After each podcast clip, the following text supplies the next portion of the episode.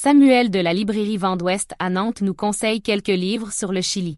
Samuel, quels sont les bons conseils de lecture? Alors, je ne sais pas si c'est les bons conseils, mais je propose euh, cinq titres. D'abord, il y en a deux qui sont plutôt militants. Deux bouquins. Alors, le premier qui est au bon caractère, éditeur, qui s'appelle Chili 1970-1973, donc évidemment qui est axé sur le coup d'État de Pinochet et le boulot de Salvador Allende. Le deuxième, pareil, qui s'appelle Venceremos Anna, chez Sileps, donc encore un, éditeur militant, qui est aussi sur le combat donc, de Salvador Allende pour instaurer une sorte de socialisme. Alors après, on peut aussi aller chez Actes Sud pour lire La dictature nous avait jeté là, qui est plutôt un bouquin à partir de 10 ans, qui s'adresse un peu aux enfants, qui parle justement de cette dictature de Pinochet.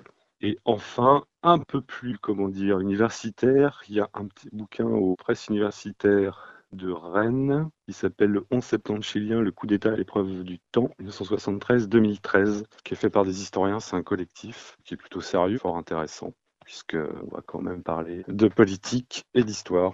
Voilà. Si j'ajoute Carmen Castillo, un jour d'octobre à Santiago. Chez Verdier. Chez Verdier, ce n'est pas ton rayon, mais on peut le rajouter. Ah non, mais c'est parfait. C'est même très bien. Merci. Merci à toi. Merci à vous. À bientôt.